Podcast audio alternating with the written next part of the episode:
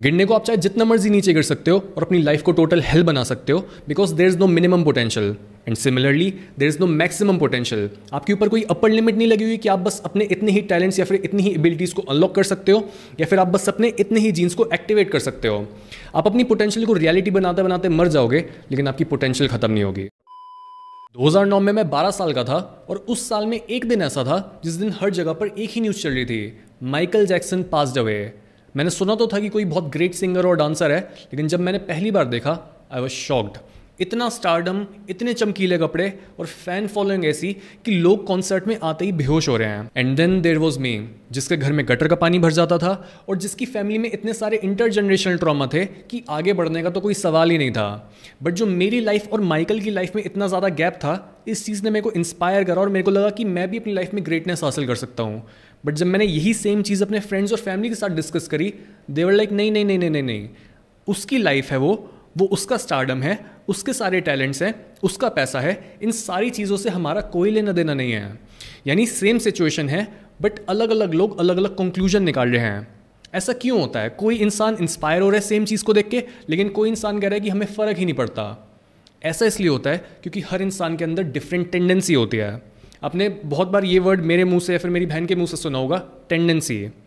Tendency का मतलब होता है एक इंसान की डिफ़ॉल्ट स्टेट यानी आपका जो डिफ़ॉल्ट मेंटल स्टेट है, जैसे मैं अभी यहाँ पे बैठा हूँ, कोई मेरे को बाहर की चीज़ प्रोवोक नहीं कर रही तो मैं इस समय क्या फील कर रहा हूँ, क्या मेरे दिमाग में थॉट आ रहा है?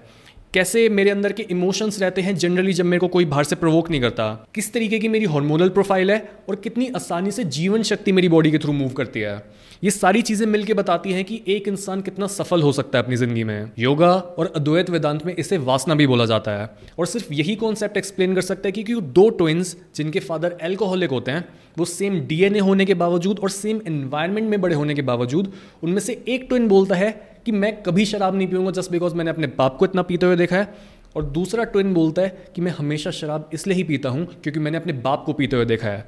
Same situation same DNA same genetics but different conclusion आप किस चीज़ की तरफ़ आकर्षित होगे या फिर किस चीज़ से दूर भागोगे या फिर आपको किसी चीज़ की लत लगेगी या नहीं, ये सारी चीज़ें आपके एनवायरनमेंट और आपके जेनेटिक्स पर बाद में और आपकी टेंडेंसी पर पहले डिपेंड करती हैं। इसी वजह से कई लोगों की आँखें चमकने लगती हैं जब वो सक्सेस और ग्रेटनेस को देखते हैं। लेकिन कई लोग गुस्सा और निराश हो जाते हैं जब वो सक्सेस और ग्रेटनेस को देखते हैं। उन्हें लगता है कि उनकी रियलिटी और एक सक्सेसफुल इंसान की रियलिटी में बहुत बड़ा गैप है और वो कभी भी इस गैप को भर ही नहीं सकते। ये भी अद्वैत वेदांत की इंसाइट है कि तुम रियलिटी को क्यों दो भागों में बांट रहे हो? रियलिटी ऐसी नहीं है कि कई चीज़ें मुश्किल हैं, कई चीज़ें आसान हैं या फिर कई चीज़ें पॉसिबल हैं और कई चीज़ें पॉसिबल नहीं हैं। ये बस तुम्हारे मन का भ्रम है और तुम अपनी मैक्सिमम पोटेंशियल तक तब तक नहीं पहुँच सकते जब तक तुम इन दोनों रियलिटी को, इन दोनों पोलर ऑपोजिट्स को जोड़ नहीं लेते अद्वैत का मतलब ही ये है कि दो नहीं है। जिस चीज़ को तुम दूसरा, तीसरा, चौथा, पांचवा बोल रहे हो, वो बस पहले के ही अलग अलग रूप हैं। अगर आपको जियोलॉजी की ज़रा से भी समझो तो आपको पता होगा कि एक पहाड़ कैसे बनता है। जब दो अलग अलग टेक्टोनिक प्लेट्स साथ मिलती हैं, जब वो टकराती हैं, तब वो सिमिलर मास और सिमिलर थिकनेस होने के वजह से वो एक दूसरे के ऊपर नीचे नहीं जाती, वो एक दूसरे की तरफ़ टकराती जाती हैं और उनके बीच कई फोल्ड बन जाते हैं। और इन्हीं फोल्ड्स को हम माउंटेन रेंज बोलते हैं। और जितने टाइम तक ये दोनों टेक्टोनिक प्लेट्स साथ में टकराती जाती हैं, एक दूसरे के ऊपर घिसती चली जाती हैं, उतना ही एक पहाड़ ऊँचा बनता चला जाता है। जहाँ पर भी दो ऑपोजिट्स का मिलन होता है, वहाँ पर ग्रोथ होती है और एक पीक बनती है। नाउ आप में से कई लोग ये सोच सकते हैं कि नहीं यार, मेरे पेरेंट्स की नेचर एकदम ऑपोजिट है, लेकिन फिर भी उनके मिलने पर कोई ग्रोथ नहीं हुई और वो तो आपस में लड़ते ही रहते हैं। लेकिन मिलन का मतलब ये नहीं होता। ऑपोजिट्स के मिलने का मतलब होता है कि दो अपोजिंग फोर्सेस साथ में मिलती हैं एक दूसरे को ग्रो करने की इंटेंशन से। तब होती है असली ग्रोथ साइकोलॉजी में भी एक टेक्निक होती है जिसे बोलते हैं एनएलपी यानी न्यूरो लिंग्विस्टिक प्रोग्रामिंग जो इसी तरीके से हमारे अंदर मौजूद दो अपोजिंग फोर्सेस को यूज़ करती है हमें हमारे डिज़ायर्ड आउटकम तक पहुँचाने के लिए। ये अपोजिंग फोर्सेस होती हैं पेन और प्लेजर बिकॉज़ हम हर उस चीज़ का पीछा करते हैं जो हमें प्लेजर देती है, और हम हर उस चीज़ से दूर भागते हैं जो हमें पेन देती है। इसी वजह से अगर एक इंसान अपनी लाइफ में एक परमानेंट चेंज लाना चाहता है फॉर द बेटर बट वो बार बार उन्हीं पुरानी गंदी हैबिट्स में वापस से अड़ जाता है तो ऐसा उसके साथ इसलिए ही होता है बिकॉज़ ना तो उसने अपनी सक्सेस के साथ एक बहुत बड़ा प्लेजर जोड़ रखा होता है, और उसने अपने फेलियर के साथ भी बहुत हल्का सा पेन जोड़ रखा होता है, उसे कुछ फ़र्क ही नहीं पड़ता। वो कहता है सक्सेस मिल जाए तो भी ठीक, अगर फेलियर हो तो भी क्या फ़र्क पड़ता है? जो किस्मत में होगा मिल जाएगा। बट ये लैंग्वेज एक लूज़र की होती है, और इस तरीके से बात करके ना तो आप अपनी टेंडेंसी को बदल सकते हो, और ना ही आप अपनी मैक्सिमम पोटेंशियल तक पहुँच सकते हो। इसके बजाय खुद से क्वेश्चन करो कि आपने अपनी लाइफ में किन चीज़ों के साथ पेन और किन चीज़ों के साथ प्लेजर को जोड़ रखा है? अगर आप अपनी लाइफ में एक परमानेंट चेंज लाना चाहते हो तो अपने फेलियर्स को ज़्यादा पेनफुल बनाओ और अपनी सक्सेसेस को, अपनी जीत को ज़्यादा प्लेजरेबल बनाओ, ताकि वो आपके सारे सेक्रीफाइसेस और आपके दर्द को जस्टिफाई कर सके। अगर हम एडिक्शंस की बात करें तो ये सोचो कि एक एल्कोहलिक किस तरीके से दुनिया को देखता है। एक एल्कोहलिक की लाइफ में कई प्रॉब्लम्स होती हैं, या फिर वो पीता है किसी गम को भुलाने के लिए। यानी जो भी एक्चुअल प्रॉब्लम है, वो उसे एड्रेस नहीं कर रहा। वो बोलता है कि वो पेनफुल है और वो ध्यान देता है प्लेजर पे एल्कोहल पे। मतलब वो जूम आउट करके बिगर पिक्चर में ये नहीं देख रहा कि अगर वो एल्कोहल पीता जाए पीता जाए और एस्केप करता जाए रियलिटी को तो उसकी जो प्रॉब्लम है, वो सॉल्व नहीं हो रही, बल्कि प्रॉब्लम बढ़ ही रही हैं। और आगे चल के जिस चीज़ को वो प्लेजर बोल रहा है, यानी अल्कोहल को, वो आगे चल के एक बहुत बड़े पेन में कन्वर्ट हो जाएगी। सिमिलरली आज बहुत से लोगों को पॉर्न और मेस्ट्रिबेशन की एडिक्शन है। और अगर हम इंटरनेट पर मिलने वाले सबसे कॉमन सोल्यूशन की बात करें तो वो है obviously no fap but no fap भी इस प्रॉब्लम का कोई परमानेंट सोल्यूशन नहीं है बिकॉज़ वो इस प्रॉब्लम की जड़ तक नहीं जाता। नो फैप में आपको बेसिकली ये बोला जाता है कि आपका जो भी काम है, ठीक है, आप वो करो। चाहे आप स्टडी कर रहे हो तो आप स्टडी करो, अगर आपकी जॉब है तो आप जॉब करो। और आप पॉन देखना या फिर मैस्ट्रिबेट करना बंद कर दो। और ये एक बहुत अच्छा टेम्प्रेरी फिक्स है बिकॉज़ अगर आप पूरे दिन ही पॉन देख रहे थे या फिर आप पूरे दिन ही मैस्ट्रिबेट कर रहे थे तो आपने वो रोक दिया है। बट अभी तक आपने खुद को रीवायर नहीं करा है। जैसे अगर आप काउंट भी कर रहे हो कि ठीक है, मेरे तीस दिन हो गए, मेरे चालीस दिन हो गए, ठीक है। लेकिन आपके मन को अभी तक यही पता है कि प्लेजर तो उसी चीज़ के साथ जुड़ा है। अभी तो कोई बोरिंग काम कर रहा हो सकता है, लेकिन दिमाग वहीं पे है। प्लेजर उसी में है। एक बहुत पॉपुलर फिलोसोफर थे डेविड ह्यूम जिन्होंने एक बार बोला था reason is the slave of the passions यानी हम चाहे जितना मर्ज़ी प्लान कर लें और जितना मर्ज़ी खुद को इंटेलेक्चुअली ये समझाने की कोशिश कर लें कि क्या चीज़ सही है और क्या चीज़ गलत, जब तक हम एक्चुअल में अपने पैशंस की डायरेक्शन को मोड़ते नहीं हैं, तब तक हम इवेंचुअली वहीं पर घुमा फिरा कर चले जाते हैं, जहाँ से हमने शुरुआत की होती है। इसी वजह से नो फैप एक परमानेंट सोल्यूशन नहीं है। और ब्रह्मचर्य हज़ार गुना बेहतर है नो फैप से। बिकॉज़ ब्रह्मचर्य एक्चुअल में वो प्रैक्टिस है जो आपको बताता है कि अपने पैशंस को सब्लिमेट कैसे करना है। और ये जो एनर्जी है हमारे अंदर, ये जो ड्राइव है, इसको चैनलाइज कैसे करना है एक हायर गोल की तरफ़। और ये जो अपनी टेंडेंसी को बदलने का तरीका है और जिस तरीके से हम पेन और प्लेजर को यूज़ कर रहे हैं, हम भी बेसिकली यहाँ पर अपने पैशन को रीडिफाइन करने की कोशिश कर रहे हैं। इसलिए पॉन्ड और मैस्ट्रिबेशन के ऊपर से प्लेजर का लेबल उतारो और इस लेबल को एक बहुत हायर गोल पर लगाओ ताकि आपका मन ही ना करे इन छोटे मोटे प्लेजर्स में इन्वॉल्व होने का। अगर आप मुझसे पूछो कि मैं किस तरीके से मैस्ट्रिबेशन को देखता हूँ, किस तरीके से मैं खुद को रोकता हूँ इस तरह की हैबिट्स में इंडल्स करने से तो आंसर बहुत सिंपल है। Because I know if I masturbate I will feel weak I will lose mental clarity मैं शेम महसूस करूँगा और मेरे अंदर एनर्जी नहीं होगी। और अगर मेरी फैमिली में किसी को मेरी ज़रूरत हो, मेरे फ्रेंड्स को मेरी ज़रूरत हो, अगर मैं आपकी मदद करना चाहता हूँ तो मैं किसी की भी कैसे मदद कर पाऊँगा जब मैं खुद ही वीक फील कर रहा हूँ, जब मेरे अंदर खुद ही मेंटल क्लैरिटी नहीं है? मैं खुद को एक ऐसे इंसान की तरह देखता हूँ जो रिस्पॉन्सिबल है दूसरों की मदद करने के लिए। तो ऐसे में मैं खुद को जान वीक क्यों बनाऊँगा?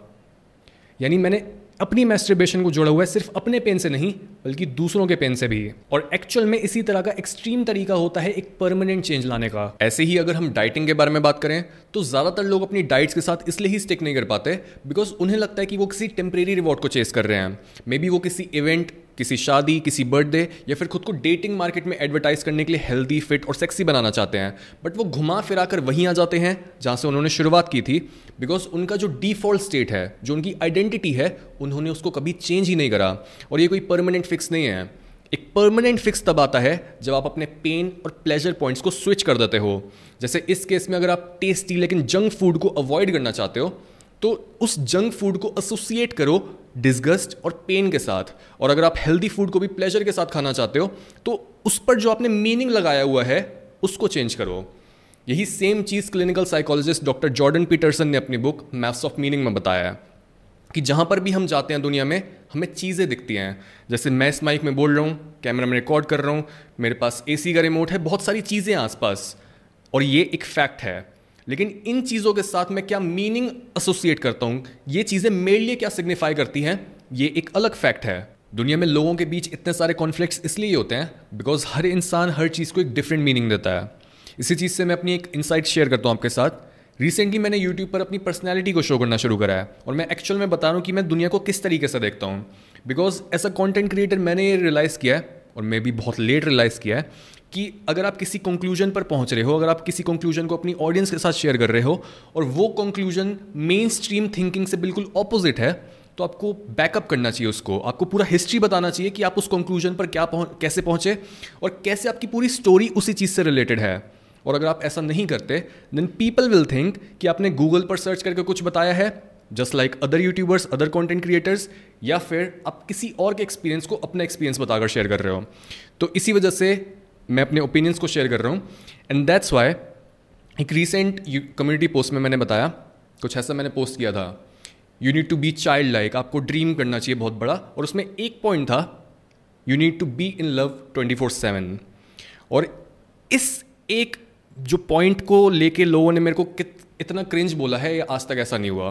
Cringe cringe cringe cringe cringe और आई वॉज़ लाइक वाई क्योंकि पहली बार मेरे साथ ऐसा हुआ। ऑफकोर्स हेट आपको मिलती है अगर आप कुछ भी ऑपोजिट शेयर करते हो लोगों की थिंकिंग के। But why cringe then I realise कि जिस तरह से मैं दुनिया को देखता हूँ और जो मैंने मीनिंग एसोसिएट किया हुआ है चीज़ों के साथ, लोगों का डिफरेंट एसोसिएशन है। They don't give same meaning to things जिस तरीके से मैं अद्वैत के थ्रू पूरी दुनिया को देख रहा हूँ, अद्वैत का मतलब बस यही नहीं है कि ऑपोजिट्स को मिला दो और बस कुछ एब्स्ट्रैक्ट आइडिया नहीं है। This is the this is a very practical idea और अद्वैत का मतलब ये भी है कि तू और मैं नहीं है। जो आप हो, वो ही मैं हूँ। और अगर मैं आपको हेट कर रहा हूँ तो बेसिकली मैं खुद को हेट कर रहा हूँ। जिस भी इंसान में ज़रा सी भी स्पिरिचुअल अंडरस्टैंडिंग होती है और उसको कर्म की समझ होती है दे नो कि अगर अपने अपनी कार्मिक बैगेज को कम करना है तो आपको ऐसे एक्ट करना चाहिए जैसे हर कोई आपका ही बंदा है, हर कोई आप ही हो। आप बस शीशे में देख रहे हो। और अगर आप इस तरीके से देखते हो अगर आपके अंदर बहुत इंक्लूसिविटी है तब आप अपना कार्मिक बैगेज को बिना सोचे बिना मेहनत के बिना एक्चुअल कम कर, कर्म करे कम कर सकते हो। This is why being love twenty four seven will liberate you हर इंसान को यही लगता है कि जो उनके पास दुनिया का मैप है, वो एक्यूरेट है, और जो मीनिंग उन्होंने हर चीज़ को दे रखा है, वो भी सही है। बट फिर भी मैं मेन स्ट्रीम थिंकिंग से डिसग्री करके आपको दूसरी साइड पर लाने की कोशिश करता हूँ बिकॉज़ जिन आइडियाज़ के बारे में हम बात कर रहे हैं, ये कोई ट्रेंडी आइडियाज़ नहीं है। Mainstream thinking trendy ideas से भरी हुई हो सकती है, और इवन मेरे टाइटल्स और थंबनेल्स भी ट्रेंडी आइडियाज़ और ट्रेंडी चीज़ों से भरे हुए हो सकते हैं। बट जिन चीज़ों के बारे में हम बात करते हैं इस चैनल पर they are not trendy topics they are not trendy ideas ये मुश्किल हो सकते हैं समझने में बट ये सनातन, ये इटर्नल आइडियाज़ हैं। ये कभी पुराने नहीं होंगे और ये बैलेंस्ड आइडियाज़ हैं। नाउ अगर हम और इसको समझने की कोशिश करें being in love twenty four seven because ये आइडिया बहुत क्लोजली रिलेटेड है आज के टॉपिक से achieving your maximum potential because ज़्यादातर लोग अपनी लाइफ में कुछ ज़्यादा अचीव ही नहीं कर पाते बिकॉज़ वो बस खुद से ही कंसर्न रहते हैं। मेरी प्रॉब्लम्स मेरी डिज़ायर्ड इनकम मेरा ये, मेरा वो। उनकी ईगो इतनी ज़्यादा स्ट्रांग होती है कि वो दूसरे इंसान के बारे में सोचते नहीं है कि उसको क्या चाहिए। लेकिन हमारी पोटेंशियल कुछ इस तरीके से काम करती है कि अगर हम बस छोटी मोटी प्रॉब्लम्स को ही सॉल्व करने में लगे रहेंगे तो हमारे अंदर मौजूद जो केपेबिलिटीज़ हैं, वो भी बस उसी हद तक अनफोल्ड होंगी जितना उस छोटी सी प्रॉब्लम को सॉल्व करने के लिए ज़रूरी होंगी। लेकिन अगर हम एक बहुत बड़ी प्रॉब्लम को पकड़ लेते हैं और सिर्फ़ अपने अलावा दूसरों के बारे में भी सोचते हैं कि हम इनकी कैसे मदद कर सकते हैं, इनको ग्रो करने में, तब हम मैक्सिमली डेवलप हो पाते हैं। क्योंकि जब भी आप खुद को एक चैलेंजिंग और मुश्किल सिचुएशन में डालते हो, तब आपके अंदर मौजूद वो जीन्स जो एक्टिवली खुद को मैनिफेस्ट नहीं कर रहे होते, वो भी ऑन हो जाते हैं। और ये चीज़ एक एडवेंचरस इंसान बहुत अच्छे से जानता है कि जब भी आप खुद को एक चैलेंजिंग और मुश्किल सिचुएशन में डालते हो, तब ये डिफिकल्टी आपके मन और आपकी फिजियोलॉजी से लेकर आपके जीन्स पर भी ये डिमांड डालती है कि उसे और पोटेंशियल चाहिए। नाउ बहुत से लोगों का ये क्वेश्चन आता है कि हम ये कैसे पता लगा सकते हैं कि एक इंसान में कितनी पोटेंशियल है? And the answer is nobody knows किसमें कितनी पोटेंशियल है। बिकॉज़ हिस्टोरिकली जो भी इंसान ज़्यादा से ज़्यादा रिस्पॉन्सिबिलिटी लेता चला जाता है, वो अपनी पोटेंशियल को उतना ही ज़्यादा से ज़्यादा अनलॉक करता चला जाता है। अगर आप कंसिस्टेंटली डिसिप्लिन हो, अगर आप खुद को नए नए एनवायरमेंट्स नई सिचुएशंस नए आइडियाज़ से एक्सपोज करते हो तो आप उतने ही अंदर से छुपे हुए टैलेंट्स और एबिलिटीज़ को बाहर लाते चले जाते हो। और दुनिया में ऐसा कोई भी इंसान नहीं आया जिसने ये बोला हो कि मैं नए आइडिया से खुद को एक्सपोज कर रहा हूँ, मैं मुश्किलों को फेस कर रहा हूँ, लेकिन फिर भी मैं ग्रो नहीं कर पा रहा। ऐसा कभी नहीं होता। गिरने को आप चाहे जितना मर्ज़ी नीचे गिर सकते हो और अपनी लाइफ को टोटल हेल बना सकते हो because there is no minimum potential and similarly there is no maximum potential आपके ऊपर कोई अपर लिमिट नहीं लगी हुई कि आप बस अपने इतने ही टैलेंट्स या फिर इतनी ही एबिलिटीज़ को अनलॉक कर सकते हो या फिर आप बस अपने इतने ही जीन्स को एक्टिवेट कर सकते हो। आप अपनी पोटेंशियल को रियलिटी बनाते बनाते मर जाओगे लेकिन आपकी पोटेंशियल खत्म नहीं होगी। इसी वजह से टाइम बहुत ज़्यादा ज़रूरी होता है। बिकॉज़ अगर आप इस एपिसोड को ये सुन के समझ जाओ कि ओके okay, मेरे को अपनी टेंडेंसी को बदलना है और अगर मैंने अपनी टेंडेंसी को नहीं बदला तो मैं घुमा फिरा कर वहीं पहुँच जाऊँगा, जहाँ से मैंने शुरुआत की थी बिकॉज़ मेरी डिफ़ॉल्ट नेचर चेंज नहीं हुई। और डिफ़ॉल्ट नेचर को चेंज करने के लिए मैं पेन और प्लेजर का सहारा लूँगा। गॉट इट अगर आप अभी से काम करना शुरू करो तो थ्रू आउट लाइफ जितनी आप अपनी पोटेंशियल को अनलॉक करोगे, वो बहुत ज़्यादा होगी एज़ कंपेयर टू अगर आप यही काम पाँच साल बाद करना शुरू करोगे। बट ज़्यादातर लोग ये काम करने से डरते हैं। बिकॉज़ पोटेंशियल की बातें जो होती हैं, वो सुनने में तो बहुत अच्छी लगती हैं कि अच्छा मैं इतना सब कुछ कर सकता हूँ, मेरे अंदर अनलिमिटेड पोटेंशियल है। बट जब भी आपको पता चलता है कि यार कितना सेक्रीफाइस लगता है इस चीज़ में, जब भी जीत आपके आगे हाथ फैला के आपसे मांगती है कि पहले पेमेंट कर, जीत की सारी पेमेंट एडवांस्ड होती है तो आप डर जाते हो। बिकॉज़ आपको पता लगता है कि सेक्रीफाइस करने का मतलब है कि आपको अपने बहुत सारे दोस्तों को छोड़ना पड़ेगा बिकॉज़ वो आपको ग्रो करने में मदद नहीं कर रहे हैं। आपको अपनी फैमिली से दूर रहना पड़ेगा। आपको जो चीज़ें अच्छी लगती हैं अभी करना, उनको छोड़ना पड़ेगा। ये सारी बातें सुन के आप डर जाते हो। आप बोलते हो कि इतना सेक्रीफाइस करना है तो फिर मैं ऐसा ही ठीक हूँ।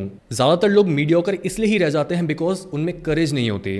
एक ऑथर हैं डेविड हॉकिंस जिन्होंने कॉन्शियसनेस का पूरा मैप बनाया है यूजिंग किनीसियोलॉजी और जो लोग ये ऑडियो में सुन रहे हैं, आप गूगल पर जाकर सर्च भी कर सकते हो David Hawkins map of consciousness उन्होंने बेसिकली पूरा चार्ट बनाया, एक स्पेक्ट्रम है, जहाँ पर उन्होंने देखा कि सबसे वर्स्ट इमोशन कौन सा है, जो हमारी लाइफ को बर्बाद कर देता है, और सबसे बेस्ट इमोशन कौन सा है, जो प्रोस्पैरिटी को प्रमोट करता है।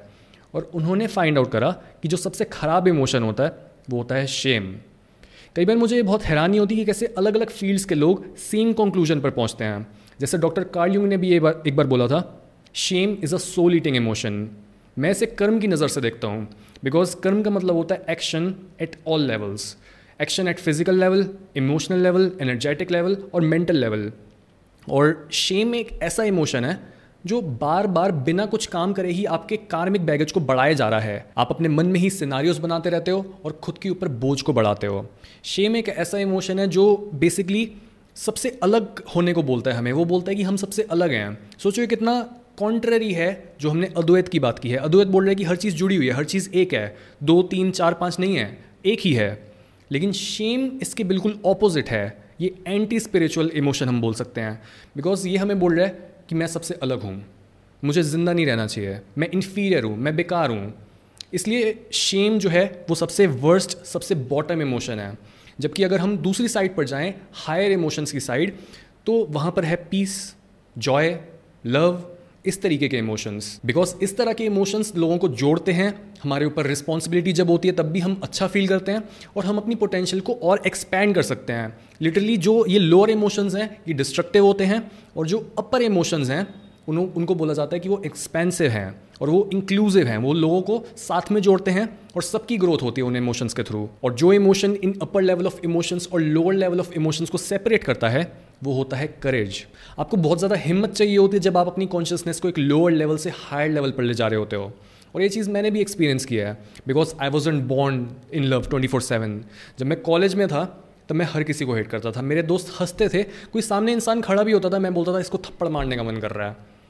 और कोई मेरे को बॉदर भी नहीं कर रहा but I was already bothered hateful लोगों की यही प्रॉब्लम होती है कि उन्हें चाहे कोई तंग भी ना कर रहा हो, उन्हें हर किसी को जाके तंग करने की तलब होती है अंदर से। बट जो इंसान प्यार में होता है, वो दूसरे को भी बोलता है कि तू भी साथ आ जा यार, साथ में ग्रो करते हैं। ये होता है मतलब प्यार में होने का। इस एपिसोड में हमने बहुत से नए आइडियाज़ के बारे में बात करी और इतनी सारी नॉलेज को डाइजेस्ट करना एक ही बारी में बहुत मुश्किल होगा। इसलिए अब जो भी हमने सीखा, उसे समराइज करते हैं। और अगर आपको ये एपिसोड ना समझ आयो एक बारी सुनो दो बारी सुनो तीन बारी सुनो और नोट्स बनाओ ताकि आपने जो भी नया सीखा है आप उसे भूलो ना और वापस से अपनी पुरानी टेंडेंसी पर ना जाओ। सो so, सबसे पहले हमने बात करी थी कि कोई भी इंसान एक ब्लैंक स्लेट की तरह पैदा नहीं होता। दो लोग सेम सिचुएशन में रहकर भी और सेम प्रॉब्लम से डील करने के बावजूद भी काफ़ी डिफरेंट रिजल्ट्स प्रोड्यूस करते हैं। ऐसा इसलिए होता है क्योंकि हम सबकी एक डिफ़ॉल्ट नेचर होती है और हमारी किस्मत तब तक इसी डिफ़ॉल्ट नेचर के हिसाब से चलती रहती है जब तक हम अपनी नेचर को चेंज नहीं कर लेते। अगर आप लेजी हो तो अपनी डेस्टनी को बदलने के लिए आपने अपनी लेजीनेस को नहीं, अपनी आइडेंटिटी को टारगेट करना है। अगर आपको किसी चीज़ की लत लगी हुई है, तब भी उस लत पर नहीं, खुद की नेचर को चेंज करने पर फोकस करो। हम अपनी डिफ़ॉल्ट नेचर को चेंज कर सकते हैं जिन चीज़ों के साथ हम पेन को और प्लेजर को जोड़ते हैं, बस उन्हें चेंज करके। हम पेन और प्लेजर को इसलिए यूज़ कर रहे हैं, क्योंकि हमारा इंटेलेक्चुअल माइंड हमारे सबकॉन्शियस माइंड का गुलाम है। हमें इंटेलेक्चुअली दुनिया भर की नॉलेज हो सकती है। लेकिन फिर भी हम करते वही हैं जो हमें प्लेजर दे। हम बोलते तो हैं कि हमारा रिसेंटली डेवलप हुआ ब्रेन का पार्ट यानी प्री फ्रंटल कॉर्टेक्स हमारे दिमाग के एंशियंट पार्ट लिम्बिक सिस्टम से ज़्यादा एडवांस्ड है। लेकिन हमारा कॉर्टेक्स भी इनफैक्ट हर समय लिम्बिक सिस्टम की डिजायर्स को ही पूरा करने की कोशिश कर रहा होता है। That's why if you really want to change and become a better person then change what excites you and change what scares you मैंने खुद की बुरी आदतों को अपने और दूसरों के दर्द से जोड़ा हुआ है। मेरी मोटिवेशन और प्रायोरिटी क्रिस्टल क्लियर है कि मैंने स्ट्रांग बने रहना है, अपनी मेंटल क्लैरिटी को लूज नहीं करना। मैंने खुद को कभी भी ऐसी सिचुएशन में नहीं फंसाना जहाँ से निकलने के लिए मुझे झूठ बोलना पड़े, या फिर मुझे कोई ऐसा काम नहीं करना जो मुझे मेरे गोल से दूर ले जाए। ऐसे ही आप भी अपनी एक लिस्ट बना सकते हो अपने नॉन नेगोशिएबल्स की। जैसे अगर आप कभी अपने माँ बाप को नहीं रुलाना चाहते तो अपने फेलियर के दर्द को और गहरा बनाओ, उसे अपने माँ बाप के दर्द से जोड़कर। ऐसे आप अपने फेलियर्स के साथ जितने ज़्यादा दर्द और अपनी सक्सेस के साथ जितनी ज़्यादा खुशी जोड़ोगे, उतने ही हाई चांसेस होंगे कि आप अपनी पुरानी आदतों के पास वापस नहीं जाओगे और कंसिस्टेंटली ग्रो कर पाओगे। ये बोलने के बजाय कि मैं खुद को बदल रहा हूँ, बोलो कि मैं बदल चुका हूँ। सारा खेल आइडेंटिटी का है। अगर आपकी नई आइडेंटिटी काम और सक्सेस को प्रायोरिटाइज करती है और वो ही उसका पैशन है तो आप काम में भी मज़ा ढूंढ पाओगे। इसके साथ ही खुद की मेंटल और बायोलॉजिकल पोटेंशियल को अनलॉक करने के लिए आपको उन्हें लगातार नए नए रीजंस देने होंगे। आपको खुद को नई मुश्किलों के बीच फंसाकर खुद से डिमांड करनी पड़ेगी नई पोटेंशियल की। लेकिन हमारा मन या शरीर ये नहीं चाहता कि हम अपनी पोटेंशियल को अनलॉक करें। बिकॉज़ छुपी पोटेंशियल को बाहर लाने में डेंजर है और ये एक बहुत रिसोर्स हैवी प्रोसेस है, जिस वजह से बिना खुद पर बहुत ज़्यादा प्रेशर बनाए आप अपनी पोटेंशियल को कभी बाहर नहीं ला सकते। कोई भी आपको ये तो नहीं बता सकता कि आप में टोटल कितनी पोटेंशियल है। लेकिन अगर आप अपनी करेंट पोटेंशियल को मेजर करना चाहते हो तो उसकी इक्वेशन कुछ ऐसी होगी। इनमोन tendency plus acquired tendency into the amount of responsibility you take यानी आप किस नेचर के साथ पैदा हुए, आपने अपनी नेचर को कितना बदला, और आपने अभी तक खुद पर कितना प्रेशर डाला अपनी और दूसरों की ज़िम्मेदारी का। अपने साथ साथ दूसरों की ज़िम्मेदारी लेना इसलिए ज़रूरी है, क्योंकि ये चीज़ आपको ज़्यादा मेच्योर होने के लिए और अडेप्ट करने के लिए फोर्स करती है। और एक हायर स्टेट ऑफ़ कॉन्शियसनेस वही होती है जहाँ पर हम अपने साथ साथ दूसरों की ग्रोथ में भी कॉन्ट्रीब्यूट करते हैं।